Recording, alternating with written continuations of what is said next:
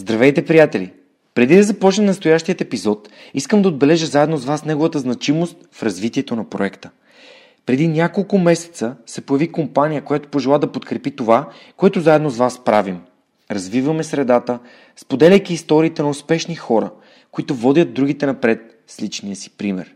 И така, този епизод бележи началото на партньорството между свръхчовекът и TELUS International Europe. Тази компания е най-големият работодател в аутсорсинг индустрията у нас с над 3000 служители в София и Пловдив. Телас предлага кариерни възможности в области като хайтек, финтек, туризъм и дори гейминг индустрията. Можете да разберете повече в социалните мрежи или на telasbg.com. Благодаря ви Telas International Europe, че повярвахте в свръхчовекът. Благодаря и на вас, приятели, че слушате подкаста. А сега напред към епизод 158 и моят свръхчовешки гост. Вие слушате Свръхчовекът с Георги Ненов, подкастът, който ви вдъхновява да живеете живота на мечтите си. Отворете съзнанието си, за да почерпите от мъдростта и опита на успешни хора, иноватори, предприемачи, творци и мотиватори, които да ви покажат една различна гледна точка по пътя към вашия собствен успех. Има само едно време, което е от съществено значение и това време е сега.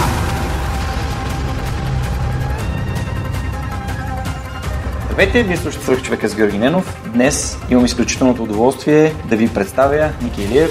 Мисля, че няма нужда да, да разказваме на хората кой си ти и с какво се занимаваш. В момента подготвяш новия си филм. Може ли да споделиш ти с няколко думи как приемаш себе си, кой си, а, какво, какво искаш да, да правиш, да се занимаваш и как искаш хората да, да те възприемат? Да, здрасти, Йори. Първо, а, да, в момента всъщност завършвам новия филм за връщане, който излиза октомври месец по кината. До голяма степен хората искат да, искам да ме възприемат, поне така се надявам, като човек, който прави филми. Нали, смисъл, като, като режисьор, макар че аз покрай това съм и актьор, и, и продуцент, и, и сценарист, и така доста неща по неволя, които се събират. Но първото нещо, което искам да си казват хората е да, той прави филми. И с това да ме свързват, защото не искам да свързват с други неща, макар че естествено да е нормално като те научат по някакъв начин да те свързват с всякакви други неща, но първата асоциация ми се иска да е това и се опитвам да го направя. Надявам се да, така, да продължи. Ние се запознахме, тъй като ти имаше много готина лекция на кариерния кошер да. на Сдружение тук-там. А, говореше за изграждане на личния бранд. И там това много силно ми направи впечатление. Именно и затова започвам нашия разговор по този начин че хората те асоциират с нещо друго, което си правил преди. А, за да стиг, ще стигнем до там, но първо ще, ще започнем с разкажи малко повече за твоето детство. Как, кога ти дойде идеята, че искаш да занимаваш това, с което занимаваш в момента, а, през какви неща премина, какво образование реши да, да избереш. А, един вид как ти сам формира своя свърхчовешки път?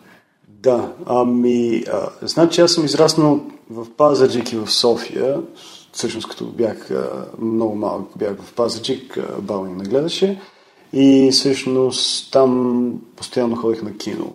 Имаше едно кино Млада гвардия и открих, че много повече обичам да ходя на кино сам, дори там почти никой не ходеше, отколкото да играя навън, което нали, определено беше странно, поне за някои хора. Също така баща ми беше режисьор театрален, той все още е, майка ми е лекар и те тогава бяха студенти още всъщност, да, но въпреки всичко нали, много повече ми харесваше да отивам на репетиции в театъра, отколкото в поликлиниката, където тя работеше. И това по някакъв начин е изиграло роля, но не толкова много, защото все пак театър е друго изкуство, към което аз се насочих за кратко, но в крайна сметка си останах към киното, което винаги съм искал и винаги и всъщност съм учил. Да. А, а, така че любовта ми към, към филмите към киното продължи. А, и така си спомнях, че ходих при приятели, тогава гледахме видеокасети, нали, това говоря за края на 80-те години. Първо начало от 91-2 вече дойдох в София, трети-четвърти клас. И тогава гледахме видеокасети и ние нямахме видео, нали, нямахме видео и съответно аз ходих при приятели да вземем видеокасети под найем и гледахме разни филми. И също така пишех някакви истории, които си ги представях като кратки филми и така нататък. Баща имаше една пишеща машина, на която пишеше пиесите си или ги преработваше по-скоро. И аз се взимах от време време, пишех някакви разкази там. Говоря, бил съм на 10-11 години, 12 може би. И, ам, и така, и в един момент почнах да осъзнавам, че няма нещо, което повече да ме пали от това да правя филми.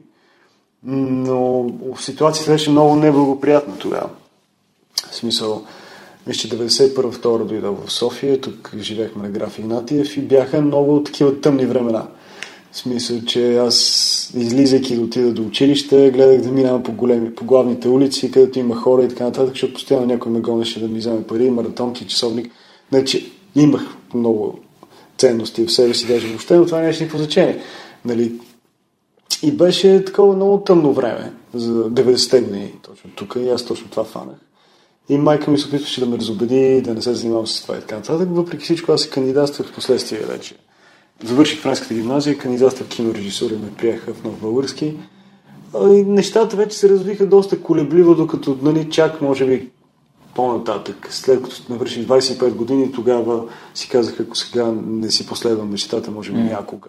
Mm-hmm. Преди това се лутах с други неща. Доста. Препознавам се доста, защото ти си малко по-голям от мен. Да. А, мен също ми се е случило да се прибирам без мен, ревящ вкъщи. Да, доста, доста неприятно. А, годините след прехода така се отразиха на, на, на децата, които имат някакви готини вещи и им се радват и им се наслаждават. Май явно от малък съм си аудиален, защото си спомням толкова мен толкова много ме кефше, макар че го имах за около две седмици. А беше им подарък от Войчо ми в младост ме спря на момче и каза, нали, дай окмена и аз бях такъв супер вече оплашен, дах му и ревящ прибях при Да, но ти си в такава тъпа ситуация, в която някак реагираш, нали, когато си малък и не можеш да защитиш от по-големите. Нормално и беше, бяха такива времена. Нали, излизам от къщи и си прибирах парите в чорапите и си оставам някакви стотинки в джобовете, ако ме пред джобите, разбираш. И, това. и беше кофти. Смисъл, сега каквото и да говорим, беше да. кофти. За съжаление. Не е пред. Нали, не, да, така, такова беше времето, така че... А как реши да занимаваш с... Понеже ти, а, не знам, като студент ли започваш да занимаваш с а, манекенство, фотомоделство? Аз с моделстването. Аз не, за... всъщност бях... А, Спомням си, че си търсих костюм за битуренския бал и пробвах в един магазин и те казаха, а ти искаш да станеш модел при нас? И аз казах, добре. И изведнъж нещата се завъртяха. Аз тогава работих, преди това точно няколко месеца по-рано бях предложил да стана водещ телевизията. И това бяха някакви такива неща, нали, защото пълен аутсайдер, изведнъж почват някакви хора ти обръщат внимание, попадаш в един свят, който привидно изглежда малко по-лъскав и леко го егото ти се блази, нали, искаш да направиш mm. впечатление. Тия години, когато нали, си на 18, 17, 18, 19, поне аз никога не съм бил много. Тогава не бях въобще уверен. И, и, и това ми звучеше готино, пък и не бяха някакви допълнителни пари. А, и аз бях в един такъв период, в който всички ме разобеждаваха, че в кино в България няма и то нямаше в интерес на истината. А, и, и, и, и няма как да се издържам от мечтата си. И това бяха някакви странични такива неща, които, които в първи момент звучаха готино, защото бяха допълнителни пари. Пътуваш и си в някаква сфера, нали, срещаш с някакви къси момичета, глупости и така нататък, което нали, това също ти е важно, особено в тия години. И изкарах няколко години с това нещо и вече след като го приключих, си казах, нали стига толкова, и започнах да се занимавам с уж по-сериозни неща. Вече почнах да правя филми почнаха хората, които всъщност искаха да ме подценят или реално място, индиректно да ме обидят, нали, почнаха ето това биш манекен, биш, биш модел и така нататък и така нататък, почнаха да ме подценяват някакси. Или то не е точно подценяване, то е индиректно обида си, буквално, нали, до голяма степен. И до днес го чувам, а да речем, аз това съм го правил на 20, до 23 годишна възраст, от 18-23, сега съм другия месец стана на 38 което прави 15 години, горе-долу. Точно толкова всъщност. Mm. И все още някой продължава да го вмъква в изречение, което е нелепо до голяма степен, но, но то, то, точно това е причината. Но, но от друга страна готино да те подценяват. Така че то хем те мотивира, хем изненадва хората след това, когато направиш нещо, което е окей. Okay. Има две много интересни неща, за които искам да си поговорим сега. Да. Първо, направи много силно впечатление, когато каза кино в България няма. А някога пред Нямаше. Добре, а да, извинявай. Да, да. А, за, говорим за конкретния момент. Някога в главата ти не е ли минало, добре, ако тук няма кино, защо да не отида някъде другаде, където да, да се пробвам или да, да науча или да... Да, минавало ми естествено. А, пътувах аз в чужбина, правих такива опити, разбира се, а, малко по-късно.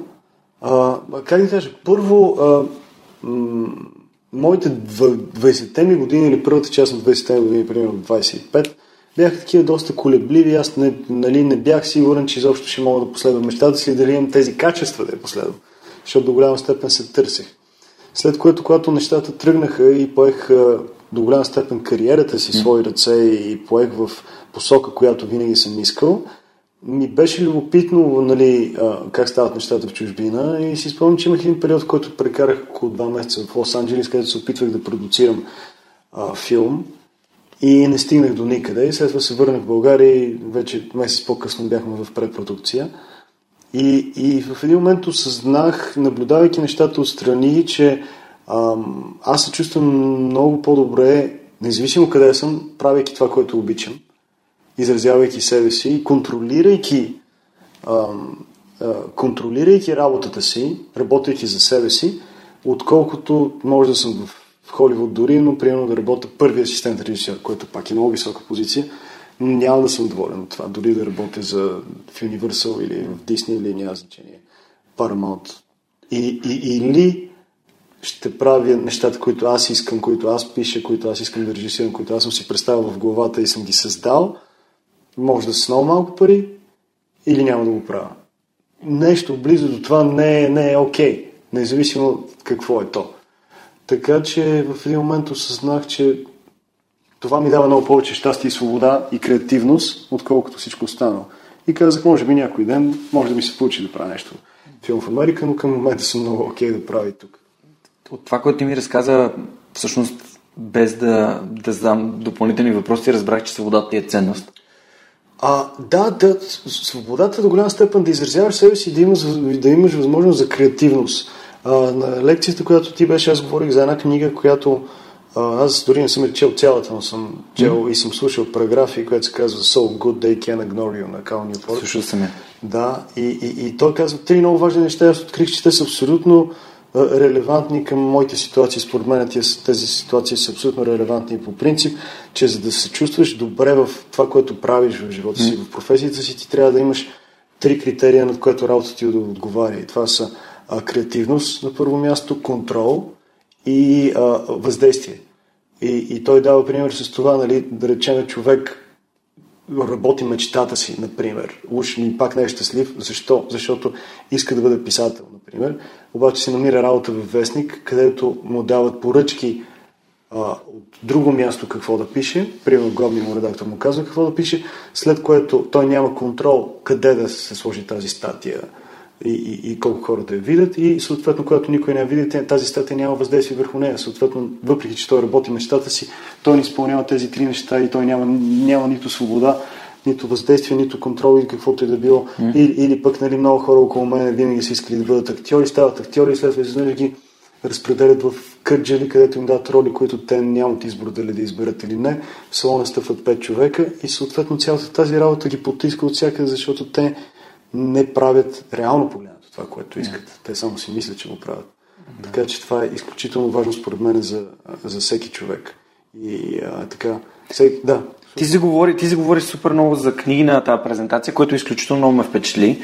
А заговори за 90% от книгите, за които говори, са книги, които аз съм прочел и които искрено препоръчвам, включително So Good They Can't Ignore You на Кал Ньюпорт. Книга, която ми е препоръчена вече в епизод 21, а днес записваме 150+, плюс, от Велизар, а, който е близък мой приятел. А, чел съм и другите Deep Work на Кал Ньюпорт, да. много яка книга. А, това ми направи много силно впечатление, че четеш книги, които нашата аудитория, на моята аудитория и на очевидно на теб ти интересни и на нас също са ни интересни, но за тях ще говорим малко по-нататък. Yeah. Супер е, че правиш препратки към тях, защото после можем да ги, да ги включим в списка книги, които ти би препоръчал.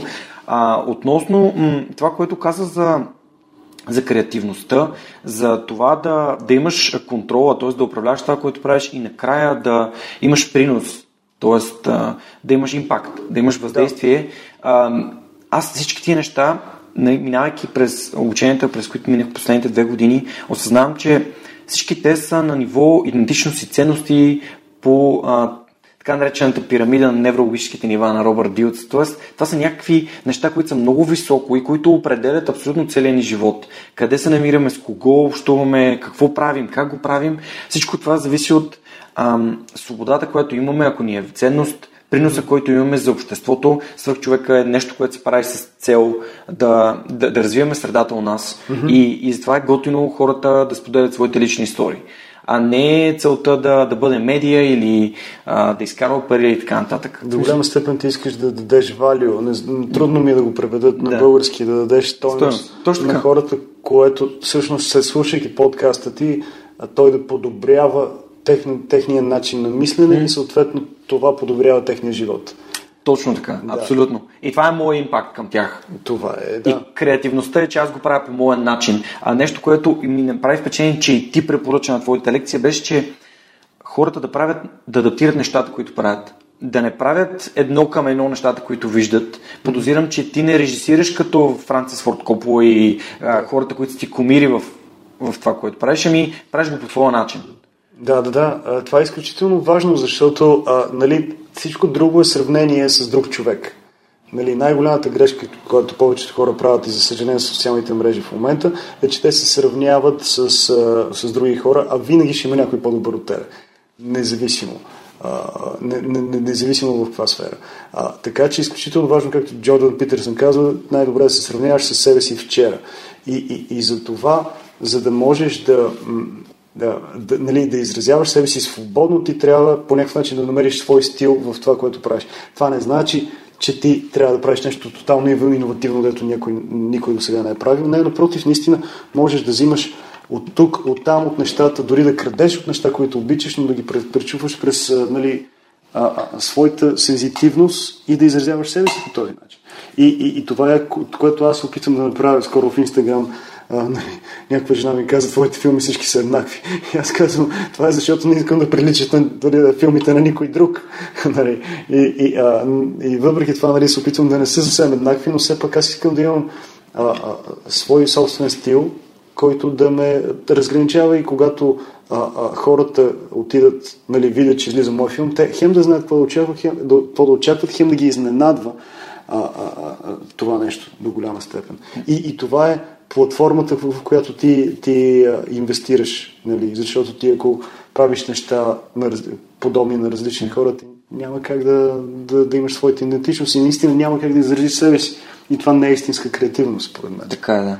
Да. А, много, много ми хареса това, че каза, че да, да си взимаш, да крадеш. Според мен всичко, което средата ти дава, книги, а, дори този подкаст, всичко, което аз и ти пишем или споделяме, то е някаква гледна точка, която ние можем да вземем, но да адаптираме към себе си. Нали, не можем да крадем едно към едно. Нали, ако... А, не, не е това идеята, но а, също така не е идеята да откриваме топлата вода. Има някой, който е добър, анализирай това, което той прави. Аз не правя свърх човека по... Подозирам, че ти ще кажеш нещо сходно, нали, че имаш някой, който ти е комир и ти си взел като идея някои неща от него, добавил си някакви неща от теб.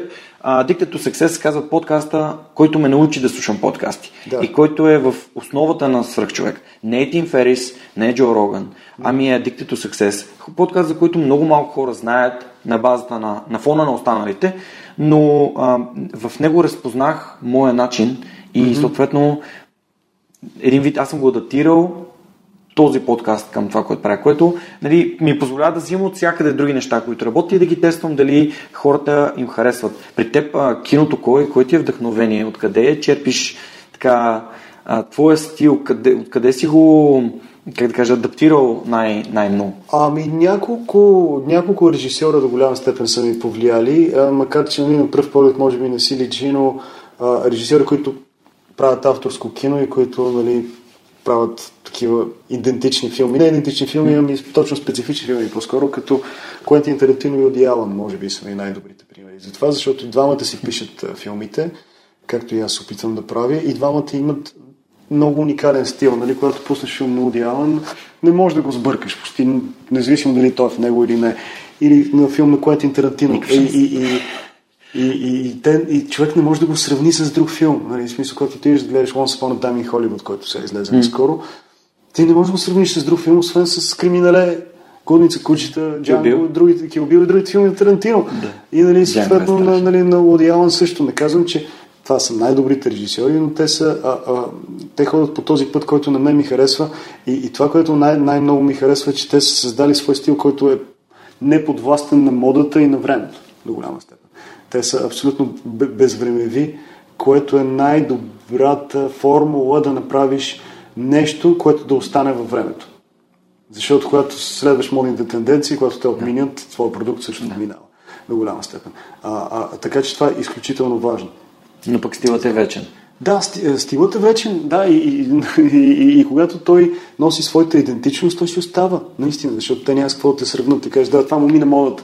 Мине, то не му е минало, защото само ти го правиш. И така. Но и, и двамата, и Тарантино, особено Тарантино, всички знаем колко много краде, но той краде а, от... Той, как, как, как да кажа, не взима някакви невероятни класики, като Кръстника или Казабланка и граждани на Кения да ги прави по-добри, защото той не знае, че няма да ги направи по-добри. Но той като вземе от филми Exploitation Movies или кунг фу филми от 70-те години и добави своите дълбоки герои и, ам, и смисления си диалог и това нещо става на съвсем друго ниво и той е друг филм, а, но той просто а, вкарва уважението си към хората, към които са го вдъхновили него.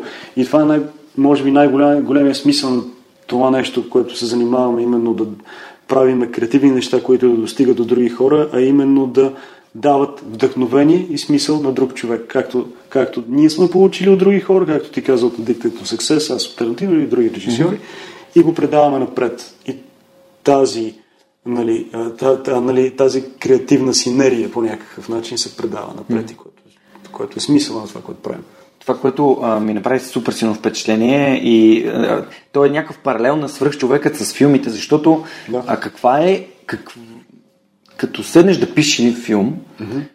а, задаваш ли си въпроса какво искам хората да, да научат или да получат този филм? Да, това е едно от първите неща, реално погледнато. Нали? Аз сега си казвам, нали, първо искам да... Смисъла на моята работа до голяма степен да бъде да давам в някакъв вид вдъхновение на хората. А, след което всеки един филм да има това вдъхновение, да има отделна тема, към която той да се насочи. И, и, и нали, аз започвам с темата. Нали, темата в случая може да бъде, както в предишния филм Нокаут, това, че а, хората не оценяват истинската същност на другите около себе си, а, а приемат това, което обществото ги им представя. И, а, и до голяма степен а, те биде, нали, хората свикваме да бъдем лицемерни и започваме да отхвърляме други хора, които са много по-чисти от нас, защото те са отхвърлени от обществото.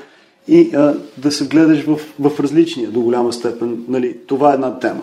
А, в случая с, с филма Завършване темата беше за това, че а, хората търсят условно щастие по целия свят, нали, пътувайки някъде и казвайки аз ако отида в Штатите, ще бъда щастлив или ако имам връзка с тази наша жена, ще бъда щастлив или ако имам еди колко си пари, ще бъда щастлив, но това е условно щастие. А всъщност ти трябва да се върнеш към себе си из, изначално това, което искаш и от там да тръгне цялата работа, не да търсиш а, нещата чрез външни фактори. И вече след това почвам да го обличам в а, реални герои и реални ситуации, малко по малко.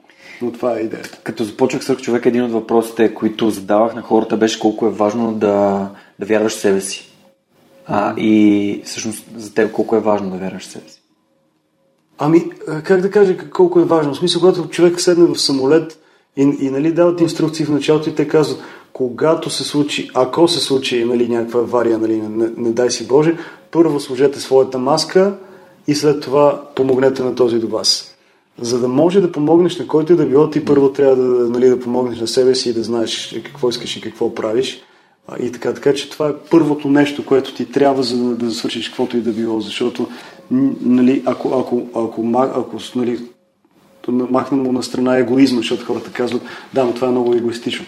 Да, но то е неизбежно, защото нали, ако искаш да допринесеш нещо на обществото, да допринесеш нещо на някой друг, ти трябва да си изградил себе си като личност и като човек а, и да вярваш в това, за да можеш да помогнеш на другите също да повярват или директно да им помогнеш с нещо друго. А, абсолютно вярвам в това и не случайно ти зададах този въпрос, защото ми прави впечатление, че има хора, които казват, аз сега ще правя кариера, аз сега ще си гледам семейството и те а, забравят за най-важния човек в техния живот, който са те самите. Mm-hmm. Защото ако ти не се погрижиш да си здрав, да се храниш качествено, да спиш добре, а, да се погрижиш за нещата, които ти създават стрес и нещата, които те правят щастлив и те разтоварват от стреса, mm-hmm. никой човек няма да ти каже, а, стресиран си? Ела, ела, сега ще отидем на разходка, тук сега не, не да ги мислиш ти неща, нали? Ако ти не кажеш, чакай, аз имам нужда от време за мен, а, отивам mm-hmm. да тренирам, отивам да се разходя, отивам да бягам с кучето, да. отивам да хората не го правят това. Имам, имам един диалог, който не, не спирам да сещам за него, защото за мен връзките са много важни. Mm-hmm. А, връзката с моята приятелка ме е довела до този момент да съм създал свърх човек преди 3 години и днес да водя този разговор с теб.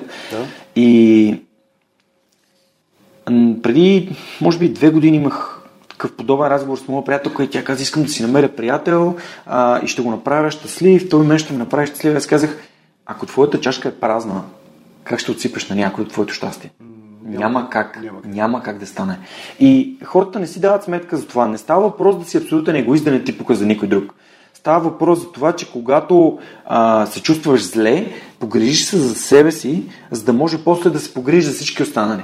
Нали, някой казва, аз се скъсах да работя за моето семейство, те не го оценяват. Ами трябваше да работиш така, че ти трябва да се погрижиш за себе си самия и вече всички да бъдете щастливи. Нямаш нужда, нужда от външен фактор. Наистина нямаш нужда от външен фактор. И, и това пак е условното щастие. Чакам някой да ме направи щастлив. Не, не може. Ти трябва да стартираш отвътре. А, и, и, и хората правят две други много голями, големи грешки. Те не ценят времето си. Примерно, ако, ако, ако някой дойде и ти каже, дай ми 200 лева, ти ще кажеш, нали, защо по дяволите, но ако някой дойде и ти а, отнеме или да, а, как да кажа, те извика на кафе и те занимава два часа с глупости, ти си окей, съответно ти не цениш времето си. А, това е, това, това, нали, Болна тема. това е много голям проблем. А, а, а, така че, ам, не знам, а, Това е така. определено си прав. Но живеем в общество и живеем в държава, където хората постоянно се оплакват и може би са свикнали от предишния строй. Някой друг се погрижи за тях и те чакат някой друг. И, и, и, и всички ще остават с чакането. А, това е просто... А, а, а реално погледнато, всъщност най-големият проблем идва от това, че хората в повечето случаи искат да имат това, което имат, но искат да имат това, което има и другия. Нали, да не загубят това, което имат, но да имат и, и, и другите неща. И това, нали, това за, за, за съжаление, това много спомагат медиите и социалните мрежи. И нали, те постоянно ни карат нали, да сме още по-големи консуматори, да имаме още повече и повече. Рано голямото човек няма нужда от толкова работи, от толкова неща. Така е. Да. И няма нужда от, от толкова външно признание. Не, нямаш нужда. Ти ако си окей за себе си, няма да имаш нужда да получаваш, не знам си колко си лайка в, Инстаграм или, или някой друг да те хвали и така нататък. Така Ти е. трябва да си в, в хармония с себе си. Другите неща са абсолютно външни фактори, които не траят, а не, неизбежно. Как, ти през какъв процес мина за да стигнеш до, до тези изводи? Защото съм сигурен, че живота на един а, творец, защото mm-hmm. режисьорството е творческа професия, а, нали, хората ще си кажат, е, да, да, ама аз не разсъждавам така. А, ти, през, ти през какви неща мина, за да за разсъждаваш така? При Ами- мен имаше долу доста ups and downs, подозирам, че при теб също. Да, нали, съответно ups and downs е имало, но а, до голяма степен през нали, провал в професионален и може би в личен план до някъде ме докараха до, до, до това да обърна повече внимание на себе си. А, именно това, че а, един от филмите ми не беше успешен, аз вложих много лични средства и заеми и в един момент се оказа, че задлъжнях на хора и нещо, което никога не ми се бе случвало и не очаквах. И в личен план а, така, любовните ми взаимоотношения, нали, съответно се, се разделих с жена ми и други неща се случиха, а, което се случи едновременно и, и всичките проблеми се случиха наведнъж. И, и, и, и, аз останах всъщност сам с кучето си и започнах да се разхождам с нея всяка сутрин и вечер. И трябваше нещо да правя. В началото слушах музика и след това почнах да слушам а, мотивационни видеа в YouTube, които прераснаха в книги, за които ти кажа, че искам да, искам да говорим. И в един момент почнах да, да, да откривам автори, които наистина допринасят за това човек да мисли по правилния начин, така че да подобрява живота си. Почнах да откривам а, всъщност защо ми се променят настроенията, защо комуникирам с едни хора по един начин, с други не. А, и така, защо имам депресия и какво бих могъл да направя, за да нещата да ми тръгнат по-добре и как да използвам провалите си в а, мотивация и така нататък. И нещата с течение на времето почнаха значително да прогресират. А, и така, първо ми се балансира начина на мислене и това, че аз приех себе си, а, а, приех грешките като полуки и започнах да ги, а, да ги карам като гориво в това да оправя нещата. И, и започнах наистина повече да вярвам в себе си и да изразявам себе си. Нещата почнаха много да се променят. Но ако не бях слушал и чел тези книги, това нямаше да се случи. Защото никой друг не ми спомена за нещо подобно. А, Абсолютно също случай при мен. Кал Нюпорт, между другото, на това да се разхождаш, нали, ти с кучето, а, го нарича Active Meditation. Да, то, Той е включ... Meditation, да. Включително като редиш пъзели, като, като играеш с конструктори и такъв тип неща, които всъщност ти ги правиш механично, не е толкова да, да мислиш за тях. Примерно разхождаш се в парка, а при мен беше докато си работя, почнах да слушам мотивационни аудио неща в SoundCloud, защото нямаше как да гледам, защото работех. Да. И оттам почнах да слушам подкасти и това стана така съвсем органично. Не да се появи в живота ми, да ми седемте навика на високо ефективните хора. Да. А, започнах да чета такива книги, започнах да се интересувам от моите емоции, а, започнах да ходя в последствие на психологическо консултиране. Mm-hmm. А, ще е готино да кажа за, за депресивните състояния, защото според мен хората изключително много в България, за жалост, а, вярват все още има това убеждение, че ам, психологическото консултиране е само за болни хора и че а, това е някаква стигма, че е нещо лошо. Mm-hmm. Мен това изключително много ми помага. А, Кал Нюпорт говори за това в а, Deep Work, така че mm-hmm. много готина книга и така и аз започнах да чета книги. Наскоро ми излезе един ремайдър във Facebook преди 5 години, кои са 10 най-добри книги, които съм чел 2014. Това е точно половин година преди да запозная с Неда, с приятелката ми. Да Уау, човече, книгите нямат нищо общо с книгите, Със които слушам сега. Със. А, така че абсолютно подкрепям това, което ти казваш. Да останеш сам с себе си, с мислите си, много помага да възприемаш нови идеи. Аудиокнигите и подкастите и този тип неща, които ние в момента даже правим, ако си сам с себе си, ще можеш да ги оцениш, да ги премислиш. Добре, защо Ники и Георги говорят за едно и също нещо? А, сега, как, как така те мислят за това, пък аз това не ми се случва или аз не, не ми е минало през, през, през акъл. Ами, а, за, за тези неща, които говорим в момента. Значи ти си първият човек, който разбира за какво говоря. Защото аз пробвам пред някакви приятели и споменавам нали, разни книги. Робърт Грин, Райан Холидей и така нататък. И а, стоицизъм, Марк Аврели и глупости. Всички ме гледат много странно. И аз казвам, е, добре, по-добре да, нали, да не се занимавам, да не се опитвам да им подобрявам живота. Те сами ще, ще, ще, ще си изберат. И наистина аз не съм, никой не ми е препоръчал нищо за четене аз сам ги открих в а, интернет и започнах малко-малко да се ровя и слушайки различни, а, различни а, канали и така нататък, започнаха да ми излизат а, определени книги които, и определени автори, които се повтаряха и различни хора ги даваха за пример. И аз извадих есенцията и започнах да ги, да ги чета, най-вече да ги слушам, защото имах много време а, покрай, покрай разходките ми с кучето. А, и, и, и, и така, и в един момент обаче си казах, окей, а, първо, човек не може да научи това, което си мисли, че вече знае. Второ, никога не може да накараш на сила някой да чете или да учи нещо, или каквото е било. Той сам, единствено сам може да се промени и да поиска да се промени. А, а, така че аз просто реших да използвам тези неща, които научавам ежедневно в живота си. Опитвам се да ги предавам на моите студенти, защото преподавам в много български, но се предавам кинорежисура. А, а, така че и ако някой е отворен към това, ето, нали, ти ги споменаваш, с най-голямо удоволствие нали, говоря за това и така нататък. Но, но виждам, че като а, заговоря за тези неща на хората им става много интересно и, и, и, и, и те определено, а, а как да кажа, има влияние върху тях, това, което казвам. Единственият проблем е, че те не разбират едно нещо много важно. Това, че когато някой ти каже едно нещо и ти се вдъхновиш в този момент за тези 5 минути, това нещо ще държи най-много една седмица в най- най- най-добрия случай. Обикновено ден-два. Ден-два също е много, но да кажем най-добри случаи. Да речем, нали, срещам си някой, казва си му нещо много мъдро и той си казва, а ти ми промени живота. И той казва, добре, супер, от сега нататък ще правя това. До една седмица той е забравил, със сигурност. Може и още утре да е забравил, разбира се, но да речем, ако било много силен. Те не могат да разберат едно нещо, че мозъка е мускул, а, също както всички останали мускули, ако той не се тренира постоянно и не се обновява с нова нова информация, той се затваря все повече и все повече. И, и, и, и хората а, а, започват да живеят с едни много категорични убеждения и няма представа това какъв затвор е за тях. Но всяка една промяна, тя, тя не е промяна отведнъж и не е, не е промяна за винаги. Всичко е процес. Всичките книги, аз а, съм си ги свалил на аудиокниги и ги слушам през определен период от време. 50-я закон съм слушал 8 пъти. Is the way на Райан Холидей съм слушал 5 пъти. А, 48 закона на силата в различните формати съм слушал доста пъти и ги чета на всичкото отгоре, тези книги. И си ги повтарям отново и отново през определен период от време, защото иначе ги забравям, а по този начин те ми влизат в посъзнанието и седят и аз започвам да живее по този начин. Един навик се формира за 21 дена, за 66 дена ти слиза Спорно. подсъзнанието, спорно е. Да. Това са нали, горе-долу изследвания. И така нататък. И, и, и те това не могат да разберат до голяма степен, че а, особеното щастие и далечните цели, които си, представ, си поставят, няма как да, да доведат до по-добър живот. Трябва да намериш система и процес, който ти да следваш ежедневно, от който ти да си щастлив и да си доволен.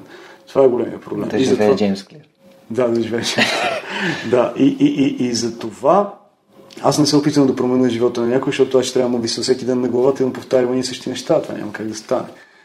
Стивън Кови много добре го казва в въведението, още във въведе- във въведението на 7 навика на високоефективните хора, а именно вратата а, се отваря само отвътре. да, абсолютно. Не можеш да накараш никой на сила да направи нищо, дали да си промени начина на хранене, начина на, живот, а, дали да чете книги, дали да слуша книги, дали да слуша подкасти. Единственото нещо, което може да го вдъхнови и което зависи от теб, е ти да му покажеш с личния си пример, че а, се движиш, че се храниш, че това те води до това да изглеждаш добре, да се чувстваш добре, че общуваш качествено с хората, че а, прилагаш нещата, които Дел Карнеги а, е написал, а, го, обр- обръща се към хората с техните имена, а, бъди заинтересован, не интересен, приятели, влияеш на хората, влияеш на другите, влияеш На на, другите. на български, на другите. А, всъщност всички тия неща са много важни, защото ние не живеем сами, обаче време преди това трябва да се погрижим за себе си и чрез личния си пример да предадем това вдъхновение, както днес правим с теб.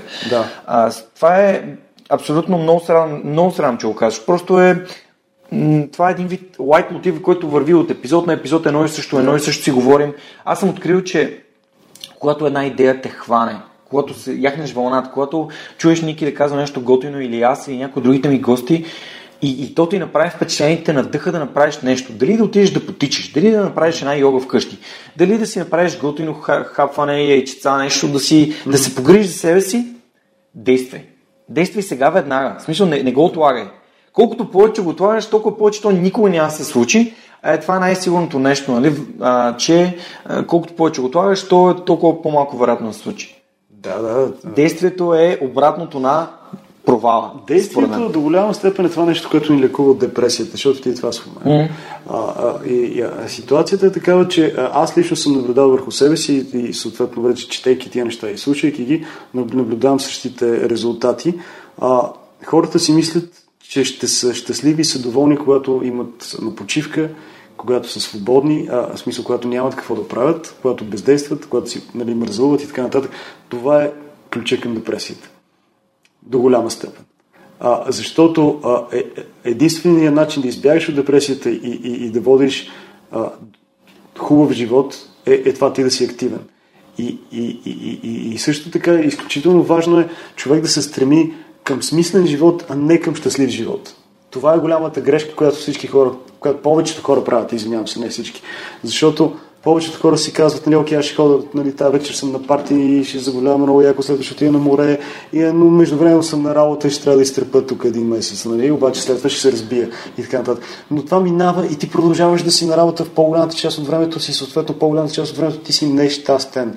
Затова, когато човек се стреми към смислен живот, към неща, които носят смисъл в него, а, да, най-вече нали, да създаваш неща, но дори да не създаваш неща, можеш да се грижиш за някой друг. Нали, Каузи. Да, каузи най-различни, да допринасяш неща, може да допринасяш за обществото, може да съдиш дървета или каквото и да било.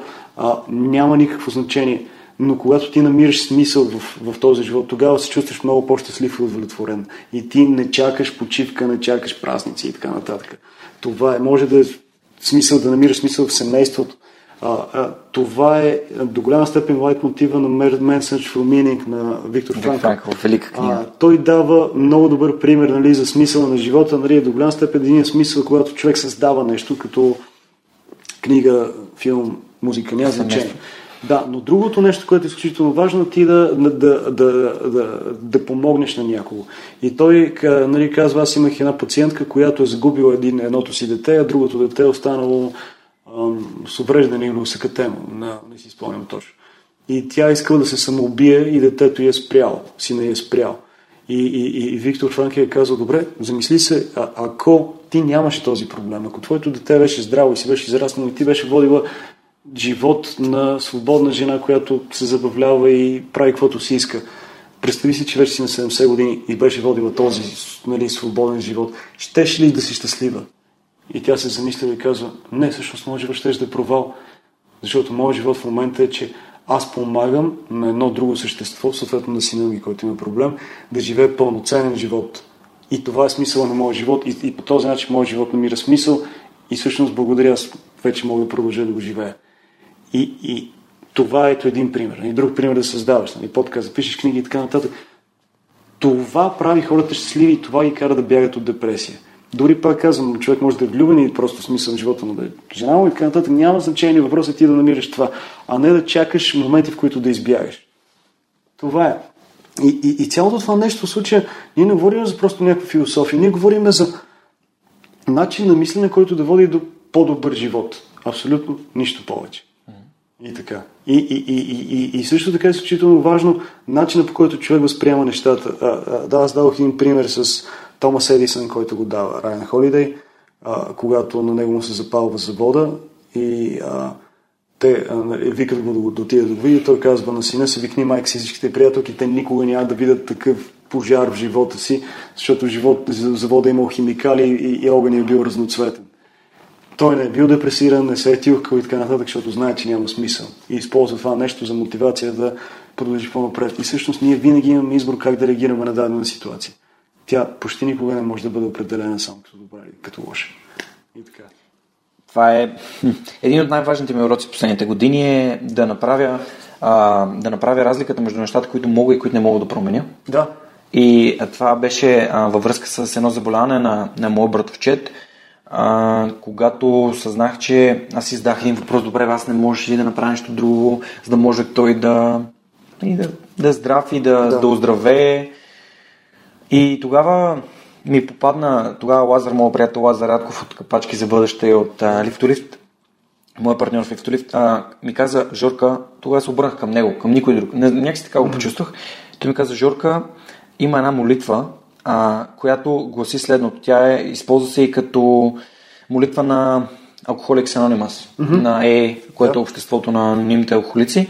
God give me serenity to accept the things that I cannot change, the courage to change the ones that I can, and the wisdom to know the difference. Mm-hmm. Тоест, ако сега изпуснете автобуса и следващия ще дойде след 30 минути, а няма никакъв смисъл да, да съжалявате или да се вайкате, че сте го изпуснали, а, по-скоро вложете енергията си в нещо друго, нещо, което може да промените. А, случвало ми се стотици пъти да не губя енергията си, просто защото си казвам, окей, нали, случи се, ето, не, вече не мога да го променя. Щуп, изпуснах чашата, щупи се, знам, че ми беше любимо, ми нищо си купя ново, нали, това зависи от мен. Да. А, хората губят изключително много енергия в това да а, да, да псуват, да, да правят някакви а, неща, да се вайкат, да съжаляват. А, баща ми изкара инфаркт. Един месец по-късно майка ми все още се, те са разделени и въпреки това тя беше притеснена от това, че баща ми изкара инфаркт. Аз казах, слушай, той беше в интензивното, направиха му а, цялата процедура, всичко е наред, той вече се храни по-добре, движи се по-добре, не пуши, не пие кафета и така нататък тя още живееше в това страдание. И понеже Робърт Грин много говори за тия неща, а, ние сме фокусирани доста на негативното. Обаче това адски много ни спира. Да, така е. А, нека да се върнем на... Искам да се върнем малко назад, да. а, защото ми е интересно как... Случи ли се нещо, което да те накара да си кажеш, окей, а, сега ще ще занимавам с кино. Искам се, нали, спирам всичко. Има ли, имаше ли някакъв преловен момент или беше, защото говориш, че е процес, но имаше ли нещо, което така да типинг point, както Гладуел казва, нали, нещо, което да прелее чашата и ти я кажеш, окей, нали, и на физина правих каквото, правих каквото. Защото миналата година аз напуснах Германия в Канз Техник, защото си казах, окей, стига. Искам, искам да вложа цялата си енергия в човека и в другите неща, които помагат на хората. Да, ами, сигурно казвам, това беше много отдавна, но може би бях на 24-25 години. Тогава водех предаване, вече бях прекратил с моделството, защото видях, че нещата не се получаваха. С телевизията също не ми харесваше. Спомням си, че ме взеха да снимам в един филм като актьор в Русия и много се изкефих и си казаха, бе, може би единствения вариант е ако аз взема да се откажа от другите неща, защото те ми гълтят страшно много време и наистина да се опитам да се посветя, пък какво ще да става. Реално погледнато вече съм на 25 години, тогава ми се струваше, че вече е късно. Сега съответно, нали, 13 години по-късно нещата изглеждат по друг начин, но а, нали, тогава си казах, може би ако тази мечта не си я последвам сега, може би няма да има кога. Но не беше някакъв много сериозен тип пой. Просто беше много дълго изчакване и дълго търпене на неща, които, с които се примирявах до голяма степен. Просто, може би, характера и волята ми трябваше да излязат. И, и те лека по лека почнаха да излизат. И наистина след това виждаш как лека по лека нещата започват да се получават, стига ти да насочиш енергията си в тази посока, защото а, повечето хора чакат дадения момент, нали, чакат дадения сигнал. Той може да не се случи, трябва да го усетиш отвътре. Но специално типинг поинта за това да се поинтересува да си променя живота си напоследък е, е провал, който ми се случи до голяма степен. Така че, а, както е, нали, а, казва Марк Аврели и въобще както Райан Холидей в Obstacle the казва, а, всяко, а, нали, когато на пътя ти се изпречи препятствие, то препятствието трябва да стане новия път до голяма степен. А, така че във всяка негативна ситуация ти трябва да търсиш а, възможност, нова възможност за, за нещо различно, което дори да може да е по-добро, реално погледнато. И то наистина става така. В един момент ти си кажеш, окей, аз ако не се бях провалил по този начин, аз нямаше да разбера правилната формула, защото нямаше кой да ми я каже. И така. И, а, и, и наистина с този начин на мислене това не е просто философия, ни който хората ти казват стоицизъм, и нали, това са някакви хора, които седят и говорят някакви глупости а, и, и са просто дървени философи. Не. Реално погледнато това е начин за по-добър живот. Ти отхвърляш, както ти каза, всичко, което не можеш да контролираш, фокусираш се върху нещата, които можеш да контролираш, останалото го приемаш и, и, и, и съответно търсиш нови възможности в абсолютно всяко едно нещо. И те се появяват. Стига да ги търсиш. Абсолютно съм, абсолютно съм съгласен с теб. А, исках само да, а, да ти кажа, че Obstacle is the Way на Райан Холидей е една от книгите, които нямах съществени очаквания. Да. От нея разбрах много за стоицизма, от нея разбрах адски много за процеса, през който минавам, а именно, че а, има две много, много така, важни, два много важни урока, аз, не, защото я слушах докато бях в Хамбург. Да. В Германия живеех там. И, и си казах, има причина да съм тук. Това е част от моят път. Просто приех, че всичко, което ми се случило, ме е водело, както Стив Джобс казва, нали? Connecting the dots, looking backwards. Гледаш назад и виждаш, обил съм Германия за да науча това, че искам да прекарам повече време с нея, че искам да живеем заедно, искам да, а, да заспивам до нея, да се събуждам до нея. Искам да съм близо до хората, които... И всички тия неща, които искам да мога. И от друга страна, обаче, хората не си дават сметка, защото те искат много неща. Но не си дават сметка, че всяко едно нещо си има цена. Mm-hmm. И това е така наречен трейдов. Не, какво си склонен да дадеш и склонен ли си изобщо да дадеш нещо, което е най-трудното нещо в човешката психология, да дадеш нещо, за да получиш нещо друго. Тоест, ти а, до тук ти какво каза? Спрях да занимавам с а, модерство, спрях да, да съм водещ в телевизионни предания, защото това не ми даваше нещата, които ми трябват. И ти си дал, платил цената да не правиш тези неща, за да можеш да правиш други. Да, така е. А, ти си платил цената да слушаш по-малко музика, за да слушаш книги, които ти помагат и те развиват. А, аз платих цената на една година от връзката си, която прекарах далече от, от, от жената на живота ми, за да мога да разбера дали в Германия моят път ще продължи напред или не.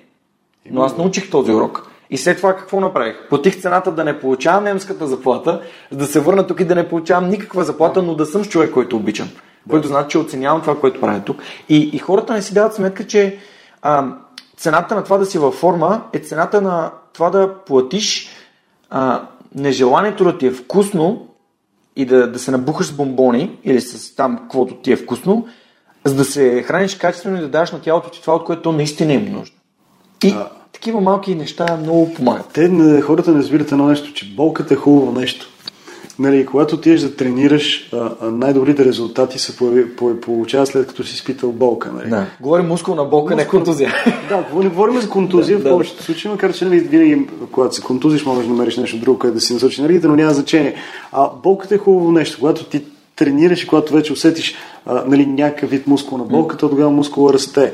Нали, когато понесеш, както нали, аз отивам да играя спарен, когато понесеш дадени удари в лицето, се научаваш да си дигаш ръцете по-високо. Нали, и така нататък. И много други неща. По същия начин болката изгражда дори в а, психологически план а, а, до голяма степен. И когато ти се случат трудности, ти преминаваш през тях и съответно излизаш по-силен. И е изключително важно нещо човек да не се опитва да избягва трудностите. И когато попадне в дадена трудност, да си каже, да си спомни друг момент, в който е бил в такъв, така ситуация и да, да види, че е оцелял и не е бил голям проблем и съответно не е проблем и сега да се случи пак.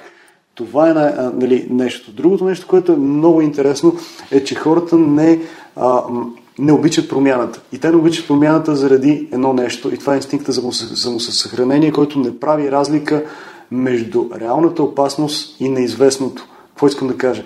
Човек живее в нададена среда, недоволен от връзката, която има, примерно. Недоволен от работата си, недоволен от място, където живее. Има възможност да направи нещо друго, но той не го прави. Защо? Защото а, а, мозъка му възприема това, че той оцелява, го възприема като това, че той е добре. Ума по този начин, подсъзнателният ум не прави тази разлика. И съответно всяко ново нещо, дори да е сам в нова връзка, дори да е на друго място, което може да е много по-добро, мозъка му го възприема като опасност, защото това е нещо ново и неизвестно.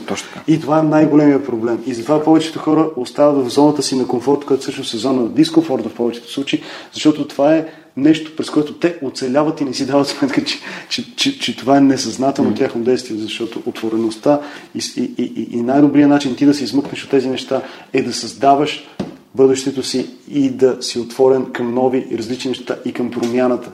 Повечето хора не са отворени към това нещо. Другото изключително важно нещо е постоянството и наистина да се отдадеш, както казах, ако целите са ти физически, до голяма степен а, да, се, да, да се отдеш да тренираш и да тренираш постоянно. Нали? Но по същия начин, всяко едно кариерно развитие, ти си най-добър в това, което правиш най-много. Нали, не можеш да, да кажеш, окей, аз съм талантлив режисьор и съответно ще чакам да ми да предложат най-добрия проект. Да, обаче когато ти не режисираш, ти не си добър режисьор. Реално защото ти трябва 10 000 часа да станеш майстор. И е, както има такова изследване на Андерс Ериксън mm-hmm. и така нататък. А, а, така че а, те това не могат да разберат, нали, че, че определено трябва някакъв вид саможертва, някакъв вид постоянство в цялото това нещо. И, и, и, например, с последния филм вече ги бях слушал и бях чел тези неща и Башар, моят ко-продуцент, каза Ники, а, ние трябва да стартираме снимки а, май месец, а сега сме края на ноември, нямаше още написан сценарий. Нали, а ние вече имаме някакво осигурено финансиране, актьори и така нататък, има само груба идея.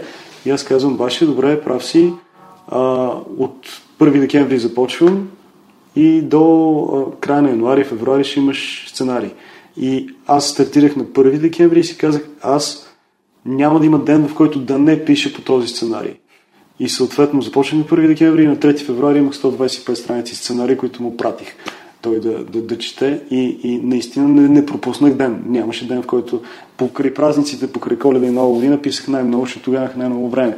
И е, да, имаше хора, които ми се обаждаха и казаха, дай да отиваме някъде, да пътуваме, да излезем и така нататък. Е не съм мръднал. Това е цената. Да, не съм мръднал. И до днес това беше нали, 2018, сега сме септември 2019. Аз съм имал един почивен ден, на морето от, на 8 август, не, на 10 август, на 9 имах едно участие на почта с котия за мръсни приказки и на 10 останах и изкарах един ден на морето. Това ми беше единствения почивен ден през последната една година. Обаче другата, мисля, миналата на 2018, 1 декември започнах да пиша сценария, а сега октомври, година, по-малко от година по-късно, приправяме премиера на филма и го затваряме напълно. А това е много работа, по принцип, това нещо се прави за доста повече време. И, и, и, и цялото това нещо, аз съм си казал, окей, а, ще, няма да отида на почивка, няма да ходя на море, освен за един ден, както казах, и така нататък. Но това е моят смисъл в момента на живота и аз ще си го докарам до последно. И, така, и, и, и, и, и хора ми се обаждат и казват, нали, дай ни някаква тайна, разкри ни, нали, как става цялото това нещо. С правенето на филми, защото ти правиш вече четвърти филм, нали, по принцип в България много трудно се правят филми. И аз казвам, не, просто всеки ден правиш нещо в тази посока. Всеки ден. Да. Абсолютно. Точно да. като свърх човека. Всяка седмица нов епизод, нов епизод, нов ами, епизод. да, да. И ти ставаш все по-добър и по-добър. И в един момент, като мине някакво време, ти виждаш, че почваш да... Айде, не знам дали майстор е правилната дума, но почваш да си много конкурентоспособен с най-добрите хора, защото то това е смисъл. То така става. Хората си мислят, че на скалата от 1 до 10 те могат да ударят десятка което значи макс. Всъщност, да. какво значи десятката? Десятката значи, че а, ти ставаш непрекъснато по-добър, което няма, няма тайна и няма лимит. Тоест, аз днес съм много по-добър, колкото бях миналата седмица, когато записвах друг епизод. Но не си научил всичко, нали? Няма всичко, да, то няма, няма, няма, край, няма, няма край, да. няма, няма край. Аз по същия начин, правейки всеки филм или всеки сериал, знам, че отваряйки за знанието си ставам по-добър, но нали, в никакъв случай не съм научил всичко, не съм стигнал някакъв, някакъв таван и това няма да стане. И това е единственият начин човек да расте и да се развива. Но повечето хора решават, че знаят всичко. Това е големия проблем. Защо децата учат по-лесно от възрастните? Защото няма чувство за превъзходство. Защото не си казват, то ли ще ми каже, нали, то ли ще ми учи, аз вече знам. Те са деца, те са отворени, нали, трябва да оцелят и съответно учат всяко едно нещо около тях. Но до възрастните ние се затваряме. Хората се затварят, защото си казват, о, това вече го знам, нали, няма проблеми. Не, не е така. Не, не е така. Много ме кефи, много ме кефи парадокса на, а, на Сократ, който е, знам, че нищо не знам. Да. И като някой ми каже нещо, което си мисли, че знам, съм такъв, точно ми го казва това. Да. А може ли, може ли да не съм разбрал правилно? Или когато някой ми каже, а, да ми даде, наскоро някъде стана въпрос за ня, някаква нещо чисто фактологично. И аз казах, чакай да проверя, не съм съвсем сигурен дали, дали аз спомням правилно. Което е супер готин начин да подходиш към един стейтмент, към едно твърдение. Да. Не си спомням. Чакай, чакай да проверя. Може би аз пък съм запомнил грешно. А, абсолютно съм съгласен. Много ме изкеф това, което каза Walk the talk. Нали, кажи, че направиш нещо и си служи парите там, където си сложил думите. Нали? Uh, put your money where your mouth is. Нали? Uh, много, много е ценно това. И, и аз същото го направих с свръх човека. На, на третия при рождения си ден yeah. написах една статия и казах, днес обещавам на рождения си ден, че в следващите 6 месеца всеки ден ще пиша статия поне по една страничка. Защо го направих? Защото знаех, че рано или късно ще дойде момента, в който ще пиша книга, mm-hmm. а аз не съм се научил да пиша всеки ден. Да. Какво направих? Писах. Днес, в деня, в който записваме, са над 150 статии, които съм пропуснал две, което е по-малко от, мисля, че беше около 1%, mm-hmm. даже под 1% от, от, а, от 150 дни, две са, да, около, малко повече от 1%. Да. Еми, 1% от 150 статии. Това значи 145, 6, 7, 8 дни съм писал всеки ден. И това, съм, а, това ми помага, когато обещая на някой, който за мен е важен, като аудиторията ми, mm-hmm. а, че ще правя нещо. Ето, putting your uh, money where your mouth is. No. Супер важно. Може хората да го използват, сами да се мотивират. Както ти си казал на Башар, нали, ще го направя, започвам да пиша на тая дата и си почвам да пиша и си го свърша съответно. Да, да, а, а, а, абсолютно важно е това. И другото нещо, което трябва да, нали, хората да разберат, е, е, това го има в мастери на Робърт Грин, е, че хората много наценяват таланта и гениалността, а това не е точно така. В смисъл, да, има хора, които са надарени в някои отношения повече, mm. но в повечето случаи тези хора всъщност виждаш, че наистина добрите, най-добрите yeah. примери за това те са прекарали живота си, правейки това нещо. То не, не, не се е случило. Той да пример с Моцарт, който нали, всички го обявяват. Нали, ако кажеш гений, нали, yeah. Айнштайн, Моцарт, нали, това са първите yeah. асоциации, които идват. И Моцарт, който е започнал да свири на 4 години, защото баща му е бил учител mm-hmm. пиано, а, и почна да го развява навсякъде, нали, като mm-hmm. детето чудо. На 7 години е почна да композира, но истинските му успешни опери са на идват след като става на 26 години и нататък, което значи, че той имал 19 години практика в това нещо. Той просто много рано открил това, което обича да прави и се е посветил изцяло на него и оттам нататък е да става все по-добър и по-добър и по-добър. Нали, затова е изключително важно човек да намери това, което обича да прави, което му дава смисъл и, и, и това нещо да развива, а не да скачаш от едно от друго на трето и да си мислиш, че станеш много добър в него. Не, няма как. Да. Но скачането от едно от друго трето ти дава възможност да проявиш кое не е това нещо. Разбира се, да. разбира се, разбира се. Да. Но, но, наистина да. трябва, трябва да си осъзнат, нали? Не можеш да очакваш да започнеш нещо ново и на втория, третия ден да си добър в него. Нали? Няма логика. Ако нещо ти се случи, то ще е късмет, няма се задържи. И, така. и ако сте провалиш, не значи, че ще проваляш за винаги в него, просто можеш да опиташ пак да научиш някакъв урок. Абсолютно всяко така. Е. хубаво нещо, всяко смислено нещо си заслужава да бъде направено лошо, докато не стане добро. Затова провала има смисъл. Той, а, той те изгражда, той те учи към, към нещата. Това и в бойните изкуства. Нека да насочим малко темата да. на там. От колко време занимаваш с бойни изкуства и какво точно тренираш? От 12-13 години а, се занимавам, тренирам основно кикбокс. Ако трябва да съм честен, но съм тренирал няколко години Винчун, тренирал съм и Муайта и карате и така. И чат път съм се фърлял на някакви древни други неща, като жилжицо, но като цяло в общи линии от доста години насам си се занимавам с кикбокс, като основното ми занимание е спаринги. Мисля, че... А какво ти дават бойните изкуства? Ами, е, страшно много неща, нали? Е, е, едно, че ти дават дисциплина, другото, което ти дават една много силна мотивация. И, и има нещо много важно. А, а, а, дават ти а, това да не те е страх. Да не те е страх, не говоря, да не те е страх от боя. В смисъл това е ясно, че почва, почва все по-малко почва те някой те предизвика да имаш увереност, това е окей. Нали? Това е най-логичното нещо, което бойните изкуства ще ти дадат. Но друг, друго нещо има. Дава ти, възмо... дава ти нещо да, да, да не те е страх от всяка една ситуация, в която изпадаш в живота и, и също така да имаш мотивацията да продължаваш напред. Защото има един много тънък момент, в който, особено като играеш спаринг, тогава много научаваш за себе си, много научаваш за другите хора. Защото има един такъв момент, в който понякога минаш границата, в смисъл, че а, когато удариш някой в лицето, понякога вече това, че вие играете, вече не става игра, то става бой, защото егото му се включва и така нататък, и адреналина се качва и от тук нататък нещата стават вече много по-груби и всеки се опитва да а, а, унищожи други или най-малкото да го, да го постави в нокдаун. И, и, и, и, и, и тогава първо разбираш ти колко можеш да се контролираш в дадени ситуации. Второ разбираш нещо много важно. А, а, колко си силен да продължаваш напред, въпреки всички трудности, които, в които изпадаш. Защото когато примерно те отдалят в, в челюстта малко по-силно, а, а, връзката ти с тялото, от мозък-тяло, почва да, да не е толкова добра. Нали? Затова виждате как, как виждаш как дадени боксери започват да танцуват из ринга и така нататък, защото те просто са разклатени от това. Но когато ти имаш мотивацията да се изправиш, въпреки всичко, знайки, че този човек вече има физическо предимство от теб, но ти продължаваш напред-напред и волята ти може да го накара той да, да, да бъде сломен или най-малко да се изравните, тогава виждаш, че ти това нещо може да го прилагаш във всеки един момент от живота, когато всякаква дадена трудност ти се случи, независимо дали а, ще е в любовен план, в работен план, в живота и, и, и, и така нататък. Изключително важно и ти дава баланс до голяма степен да, да можеш да успокоиш емоциите си, да бъдеш по-малко реактивен. Това също е много, много важно. Да, защото ако си реактивен бойните спорта, обикновено правиш капани, които сте заложили там грешки, да. и правиш грешки. Да, капаните са нещо много хубаво, нали, ти го казваш. Нали, много често нали, добрите, а, добрите майстори, нали, те те подлъгват, съответно. Нали, и, и, и, ти сам се на, на, на, на това, защото не, не, не, си в, не си в точния момент и не виждаш нещата такива, каквито са. Ти си няколко секунди напред и това е грешка.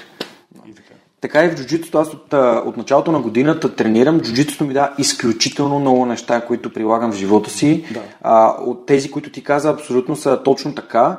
А, от това да се отстояваш да се отстояваш позицията в живота е много важно. Mm-hmm. Нещо, което на мен не ми се отдаваш и именно това е едно от основните, една от основните причини да съм в, в залата и да тренирам всеки ден. Днес лично си дадох една сметка, докато се борих.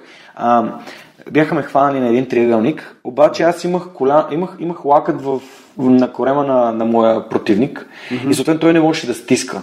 Да. Защото аз просто го контролирах с този лакът. Крак те е фанал с. А, той да, просто ми беше хванал триъгълник на главата с два да. крака да. и аз имах лакът, който бях сложил на корема му, за да не може да ме стиска. А да. там целта му е да ме стиска. Да. А, всъщност се предадох, т.е. тапнах, просто защото бях уморен и някакси Чувствах се уморен, че не мога да си поема въздух. И след това замислих, добре, защо подарих това? Защо му го подарих? Аз можех супер много още да, да изкарам в тази позиция. И, и това много ме кара да мисля за... Много ми е шах това джуджицу. Супер шах ми е. Джуджицу ми... шах и това е много готино бойно изкуство, защото тук ти трябва много търпение и постоянство. И това Точно така. Малко по малко методично нали, нали, да започнеш лека по лека, за да достигнеш до, до крайния. Даже това трябва много повече търпение, отколкото всички. Повечето други бойни спортове който е супер. Затова не трябва да. А, не трябва да нали, мозъка, пак ти казвам, мозък, мозъка ти дава сигнали да се откаже, защото той те предпазва. Но в повечето случаи, когато си мислиш, че ще се откажеш, ти, имаш, ти си едва на 40%. Имаш още 60%, които, които можеш. Аз имам много такива ситуации. Нали, излизаме на ринга и един се въртим, играме 4-5 човека и нали, ту играеш, ту се биеш с един, ту с другия нали, играеш паринг. Да. А, всъщност. И, и имаш моменти, в които, когато някой излезе по-силен, когато някой е по-силен срещу тебе, става голям проблем, проблем, че когато той те атакува, ти спираш да дишаш. Да, да дишаш регулярно. Защото се стягаш. И в края на рунда ти нямаш никакви сили, защото не можеш да дишаш. И си казваш край. Аз не мога повече, не мога да продължа. Но ако в този момент се осъзнаеш, осъзнаеш точния момент и, и осъзнаеш, че ти винаги имаш реакция, независимо, че някой те атакува, ти можеш да си поемеш въздух. И можеш да контролираш ситуацията и знаеш, че ще оцелееш от това, в момента разбираш, че всъщност имаш много повече сили. Въпросът е, че умът ти се опитва да те предпази, но ти имаш много повече да дадеш. Така че нормално е това, това да ти е първата реакция. Но винаги можеш да, да минеш над това. А, да, аз тук мога да направя една доста лична препратка, защото абсолютно вярвам в това, което ти каза. А, спрямо това, което ние знаем за човешкото същество, колко дни може да изкара без храна? Знаеш ли? А, една година. Без храна? Да. Знам, че може да изкара една година без храна. Човек без храна? Да. Без захрана? Mm-hmm. Не, не, не може да изкара една година. Може, може. На, стига да пиеш вода, чай и така нататък без въглехидрати неща е възможно. Така съм чувал. Mm. Такива изследвания. Но така да кажи. Да, не, не, исках да кажа, че м- тъй като а, преди 10 на дена а, баба, ми, баба ми почина и то е, беше един дълъг процес, в който а, тя имаше а, болест на... имаше Алцхаймер и съответно това заболяване то засяга мозъка и в един момент просто забравя, забравяш най-основните неща. В смисъл започваш да, да забравяш от това къде си, защо къде живееш, а, само спомените от най-ранна възраст ти остават, включително и навиците, които имаш да се храниш. Така и баба ми спря да, спря да приема храна и а, две седмици а, успя да, да, да живее две седмици без да приема храна. Mm-hmm. Две седмици, което дори за лекарите беше ам, личната лекарка абсолютно тя очакваше още първите един, два, три, три дена нали, да, нещата да, да отидат към своя финал. Да. Но баба ми изкара две седмици без храна и замислете си, ако един възрастен човек, който е на, на края на силите си, изкара две седмици без храна, ли, защо да не може да изкарате да направите един ден фастинг, да, да, да спрете да ядете някакви неща, които не ви помагат да сте по-добри ментално, физически, да изглеждате по-добре, съответно като изглеждате по-добре, се чувствате по-добре, живеете по- по-добър живот, защото се грижите за, за, за тялото си и то ви се отблагодарява, както тялото, така и мозъка. А обаче мозък какво прави през това време? Когато има храна, той казва, абе хъпни си сега, защото после може да няма. И това е еволюцията. Именно това е а, инстинкта за самосъхранението, да. това, за което аз ти говорих. Това прави така. разлика между точно между така. нещата реално. Ти не знаеш. И, и другото много интересно е, че приятелите ти също направят разлика а, и те искат ти да бъдеш на нивото, на което те свикнали да те виждат. Да. Защото когато Защо започнеш да се променяш, да, те, те започват да си кажат, абе, ти кой си, бе? Ти, в смисъл, ти не си същия човек. Да. Абе, какво си мислиш там, че вече стана голямото добро утро и а, правиш някакъв подкаст? Ами, аз развивам. И ако ти не можеш да оцениш и да ме подкрепиш, а, нали, не изразявай личното си мнение към това, защото то говори повече за теб, отколкото говори за мен. То говори много повече за теб. Това е техен проблем, Факт. не е твой. Точно така. 100% е техен проблем. А, добре, Ники, понеже а, вече, вече преминаваме един час, искаме се да поговорим за книги, защото знам, че времето да. е ограничено. А, нека преди да говорим за книги, което очевидно ни е любима тема и на двамата, кажи ми, моля те, къде хората и кога могат да очакват новият ти филм за връщане. Да. Звучи ми като завръщането и това, което и аз съм направил, да се върне в България, да направим някакви неща, които. Ами то има, те, ги, основните ни герои, героите на Бойко Кръстанов, на Орлин Павлов и на Сашо Кадиев, те се връщат от, от чужбина и отиват всъщност в Пловдив да помогнат на своя приятел.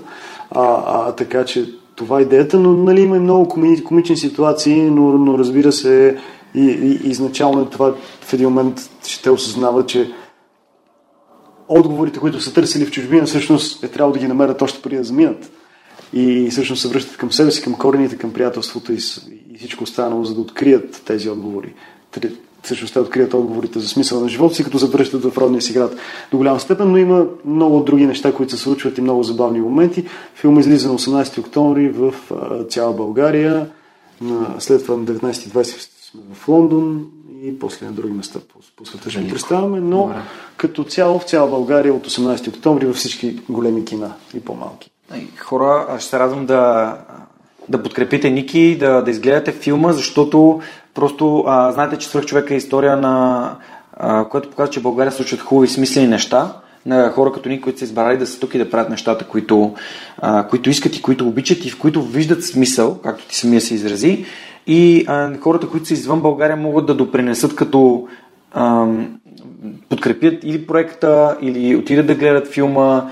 А, да, имам... Ще го пусна в един сайт, който е NetEra.bg, Япон. Съвсем скоро, всъщност, който е- Супер. е възможност да го гледат българи из целия свят. Велико. Така Супер. че да, да, така че всеки българин би могъл да има достъп съвсем скоро след това. Много яко. А, аз се радвам, че избра свърхчовека като място, на което може да нали, поканиш хората да. Много се радвам, да благодаря за което. Ами, Оценявам това е идеята, че нали, ти си първият човек, който занимава с кино, който, който гостува в подкаста.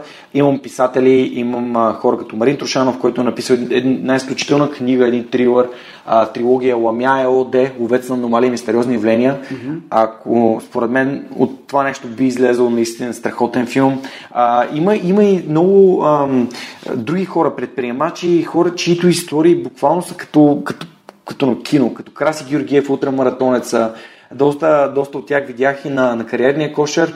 Да. А, само последен въпрос, преди да минем към книгите.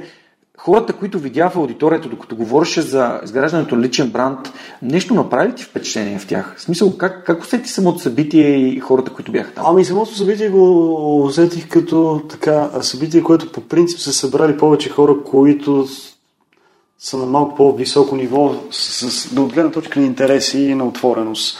Обикновено това се случва, когато хората са били в чужбина. По никакъв начин не искам да дискриминирам българите, но а, хората, които са останали тук, но а, когато човек е бил някъде и се е върнал, той е с по-отворено съзнание и е по-отворен към различните неща, към промените и е по-инновативен в повечето си дейности.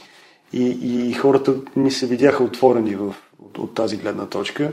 А, бяха доста културни и видях, че слушат внимателно, искат да открият нещо. Доста от тях след това дойдоха да, да си говорим, така че беше до, нали, добра сферка на часовника за мен. Също И много се радвам и съм супер благодарен, че успях да, да стигна до теб след, след самото събитие, Аз за да поканя да. тук.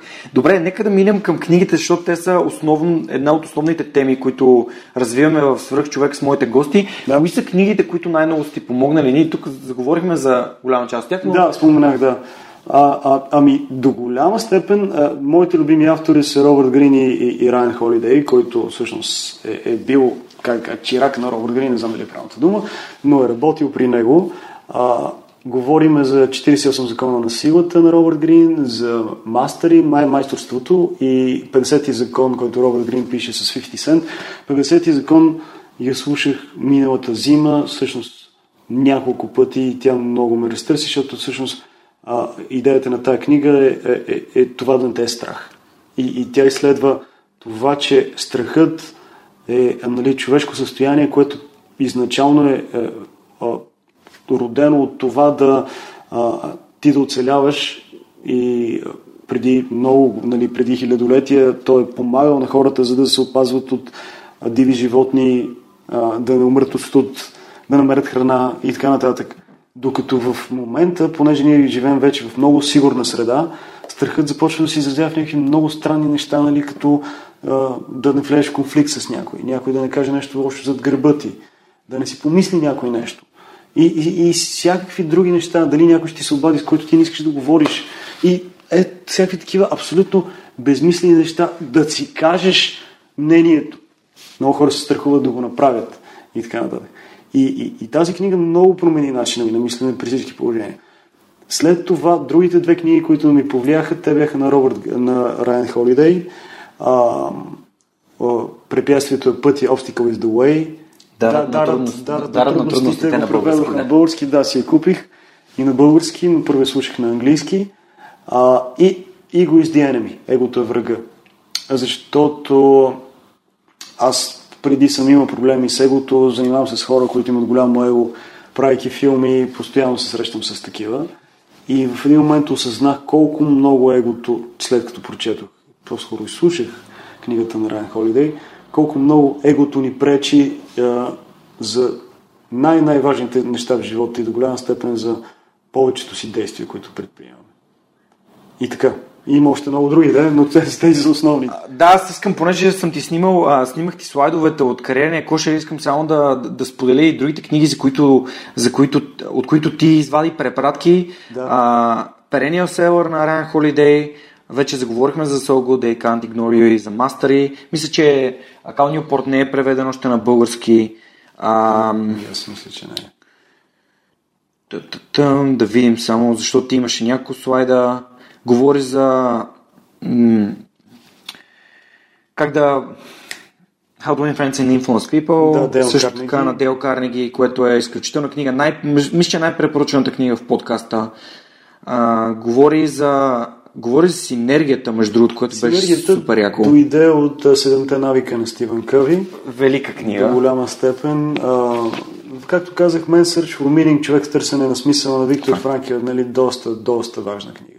До голяма степен. А, Zero to One на Питер Тил е също Страхотна така книга. за предприемачески, за човек, който иска да прави бизнес до голяма степен също. 0 до 1 има е преведена на български даже. Има ли е превед? Да, от 0 до 1. От 0 до 1. Да, това е много добра книга.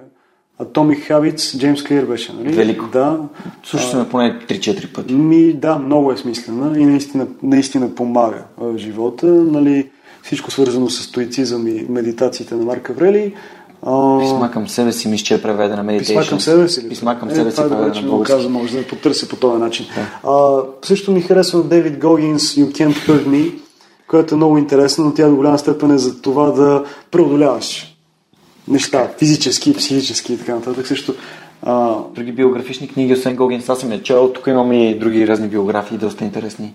А, повечето други биографии, които аз съм чел, са свързани с хора с, с, с киното до голяма степен, като Стинг и Марлон Брандо и Мартин Скорсези и така нататък, но те са малко по-специализирани, mm-hmm. свързани с, с професията ми, Арно Шварценегер, примерно. И така нататък, което, което е много, много интересна книга. Майк Тайзън биографията също е страшно интересна. И така нататък. Имаш страшно много неща, които човек може да, да научи от, тези хора. Много ти благодаря, че, че споделяш тези книги и споделяш, че повече ти ги слушаш, което значи, че ти като мен а, слушаш аудиокниги. И сега днес а, искам да обявя едно страхотно партньорство с Storytel. Storytel са услуга за аудиокниги а, на базата на, на месечен subscription, която ти можеш да четеш всяка една книга, стига да си в subscription, а, стига да, да има в техния каталог. Имат книги дори на български, Кривата на щастието, озвучена лично от Иво Иванов mm-hmm. и така нататък. Доста от книгите, които аз и дори ти днес препоръча ги има в, в техния каталог. А, за слушателите на свърхчовека, те искат да дадат един а, удължен трайл. Какво ще рече това? Ако отидете на storytel.bg наклона черта Superhuman, ще може да се регистрирате. А, като се регистрирате, ще трябва да си въведете а, дебитна или кредитна карта, но тя няма да бъде таксувана по никакъв начин, а, а ще получите първия месец от своето членство изцяло безплатно. Тоест 30 дни вие може да слушате абсолютно всички книги, които, те, които фигурират там и ако решите и не намирате стоеност тази услуга, може да се отпишете и съответно да не, си, да не платите нищо. Обаче ако това, което чуете ви хареса и искате да инвестирате в това да научавате и да слушате нови книги а, и да слушате книги на български или на английски, а, това ще ви струва само 9,99 на месец, като специално за слушателите на свръхчовека, а, готините хора от Storytel направиха тази възможност. Никите също може да се възползваш. Да, разбира се. А, ще се радвам да, да ми дадете обратна връзка дали ви е харесало това, защото от друга страна Озон БГ дава 10% отстъпка от всички книги, които не са намалени на, на сайта Озон БГ а, с промокод Superhuman. Там има и безплатна доставка, има хора, които обичат да четат книгите. Аз лично обичам да ги слушам, освен да ги чета, така че двете услуги според мен изключително много ще се допълнят, защото а, някои от моите слушатели не знаят добре английски и книгите на английски някакси а, не им дава възможност да, да се потопят и да видят какво е автора да разказва за своята книга или професионални актьори като теб да озвучават а, книгите, за които, за които си говорихме. Така че опитайте, поръчайте си книги в Озон, тези, които Ники препоръча. Аз абсолютно заставам за всяка една от неговите препоръки. Седемте навика е за мен учебникът, фундаментална книга, Тя до голяма степен е фундаментална и тя е много важна за твоята професия, специално за това, което ти правиш, защото един от навиците е опитай първо да разбереш, преди да бъдеш разбран, нали? което е другия проблем на хората, който имаме, че не слушат, а винаги опитват да наложат мнение, което е голяма грешка. Много голяма грешка. В началото, когато започнах подкаст, си казах, аз обичам много, много, много Барбория, кой знае, хората ще си помислят нещо, но научавах, че много повече мога да науча аз самия и самите хора от историята на моя гост. Защото днес тия неща, които, за които ти се говори, Ми аз ако не бях дошъл на кариерен кош и ако не бях изслушал този подкаст, изобщо нямаше да знам колко много се доближават нашите интереси и колко сходни ам, разбирания за живота имаме, което е страхотно. А, и аз съм, аз съм изключително благодарен, че нали, увеличавам мрежата си от свръхчовеци именно с теб. Да, абсолютно. Аз също много се радвам, защото пак ти казвам, ти си първият човек, с който аз мога да си говоря на тези теми, което е много радостно. Заповядай, имаме едно книги да обсъдим. Добре, имам два, два въпроса за финал. Първият въпрос е, ако някой иска да занимава с кино, дали като актьор, дали като режисьор, дали като сценарист, да. а, от твоята гледна точка, от твоя опит, ти какъв съвет би му дал, така че той а, да, как да кажа, да стартира с увереност, че това е нещо, което ще му помогне за бъдеще. А, то наистина не, не можеш да имаш един а, конкретен съвет, но, но, но идеята е такава, че да, той да се опита да развие едно качество, защото все пак това да правиш кино и, и, и да си актьор може да бъдат много различни неща, нали? Едно качество, което, върху което да се концентрира, което да стане много по-добър от останалите и а, разбира се да бъде социален и да търси възможности и да не се притеснява да изразява себе си и да се свързва с хора, които са професионалисти в тази област. Но а, защото нали, изключително, изключително важно е да някой да, да ти помогне. На мене не ми се случва в интерес на истината, но съм открил друг път. Но а, а, номер е следния. А, по някакъв начин да бъде готов да даде малко повече, за да може да получи. И да мисли от гледна точка на, на, на, на другия човек. Да, нали, да не иска просто някой да му помогне, защото това е най-голямата грешка, а мисля, че четвъртия закон в закон, 48 закон на силата, когато искаш помощ от някой прави така, че другия да си мисли, че има повече полза или да има повече полза от теб. Съответно, когато той иска да получи помощ от някой друг, да помисли той какво може да даде, какви умения, с какво може да допринесе към другия човек и по този начин ще стане много, много по-лесно. Това е четвъртия навик на Стивън Кови. Мисли винаги печеля, печелиш. Win-win, да. Win-win сделка, да. Което а, всъщност е и начина по който аз подходих към нашата среща, защото да. как мога аз да ти бъда полезен, нека да запишем този епизод, ще разкажем за филма, а, хората ще Абсолютно, провокираме да. интерес и това всъщност работи супер добре. Мисли какво можеш да дадеш на хората и рано или късно това ще се върне към теб. И а, не го прави самоцелно заради това, че ще се върне, но го прави за да им помогне, защото то може да се върне по друг начин. Абсолютно. Когато аз бях безработен, имах проблеми с парите а, и не исках да прибягам до това да искам пари от баща си, защото аз съм самостоятелен човек, аз потърсих помощ от приятели. Имаше хора, които а, не познавах и не бяхме близки, но те ми помогнаха. Mm-hmm. И винаги съм старал да помагам на другите, защото знам, че някой ден, ако пак съм там, други хора, които не познавам, те, ще ми, те също ще ми помогнат. Или тези хора, на които си помогнат. Или тези хора, да, тези... но без да го очаквам от тях. Аз давам пример. Последната тази година, да речем, участвах в пет филма като актьор и ми платиха само за един от тях. И хората, нали, някакви хора ме питаха, добре, ти така не, че си доста заед, нали, защо подобните отиваш да играеш безплатно, а, при положение, че а, а, ти, нали, нямаш нужда от това и не печелиш нищо. И, и, и аз казвам точно това, нали, първо, че мен ми харесва да помагам, второ, а, защо според мен е намира смисъл, второ, някой ден това нещо може да се върне. И, то ще се върне. И то се върна. В смисъл, примерно, да речем, едното момче, което покани в един филм, аз няколко месеца по-късно му казах, той е колорист, каза, може ли да ми колорираш филма?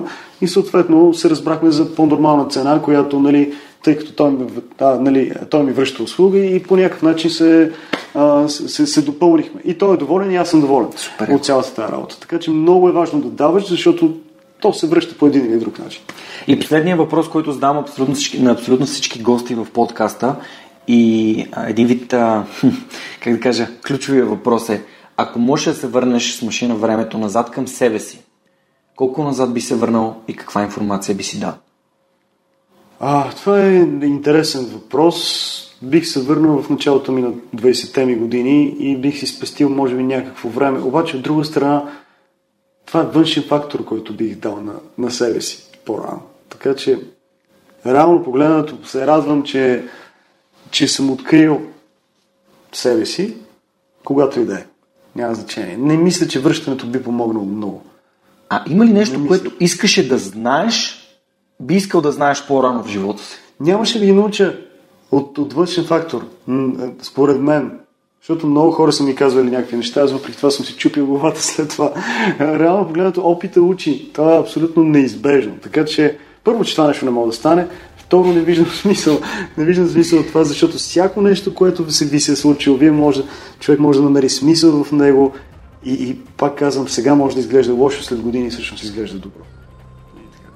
Ники, много ти благодаря, че се включи в свърх човека. А, благодаря, че стана свърх човек.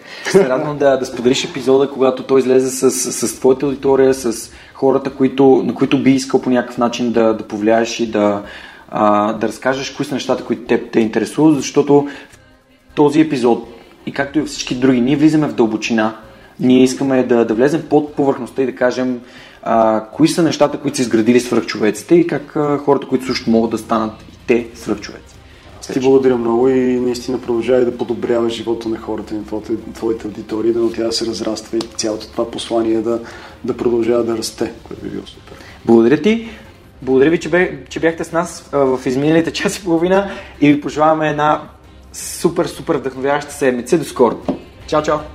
Този епизод достигна до вас благодарение на усилията на екипа и подкрепата на дарителите на свръхчовека. Автор и водещ Георги Ненов, аудиообработка Радослав Радоев, креатив Анелия Пейчева, маркетинг Анна Мария Ангелова и Георги Ненов, консултант Неда Борисова и хората, които ежемесечно инвестират в свръхчовека.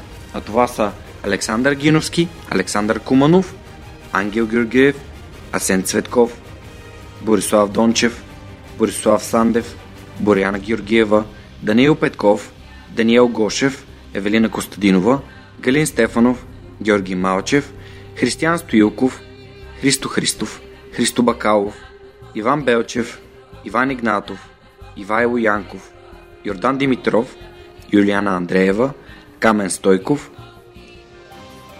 Кирил Юнаков, Константин Спасов, Коста Атанасов, Кристиян Михайлов, Лиляна Берон, Любо Киров, Маргарита Троанска, Мария Дилова, Мартина Ангелов, Мартин Петков, Мартина Георгиева, Мила Боги, Миро Желещев, Мирослав Филков, Мирослав Моравски, Нетко Христов, Никола Томов, Николай Василев, Павлина Андонова Иванова, Павлина Маринова, Помен Иванов, Радислав Данев, Радослав Георгиев, Райко Гаргов, Румен Митев, Силвина Форнаджиева, Симона Дакова, Синди Стефанова, Стани Цветанова, Теодора Георгиева, Тодор Петков, Яна Петрова, Яни Живко Тодоров, а, Атанас Атанасов, Бисер Вълов, Георги Генов, Георги Йорданов, Даниел Гочев, Деница Димитрова, Ели Спасова, Ивелин Стефанов, Надежда Гешева, Невена Пеева Тодорова, Николай Маринов, Пламенка Матева, Цветелина Тотева и Катерина Апостола. Благодаря ви, приятели! До следващия епизод на Свърхчовека с Георги Ненов.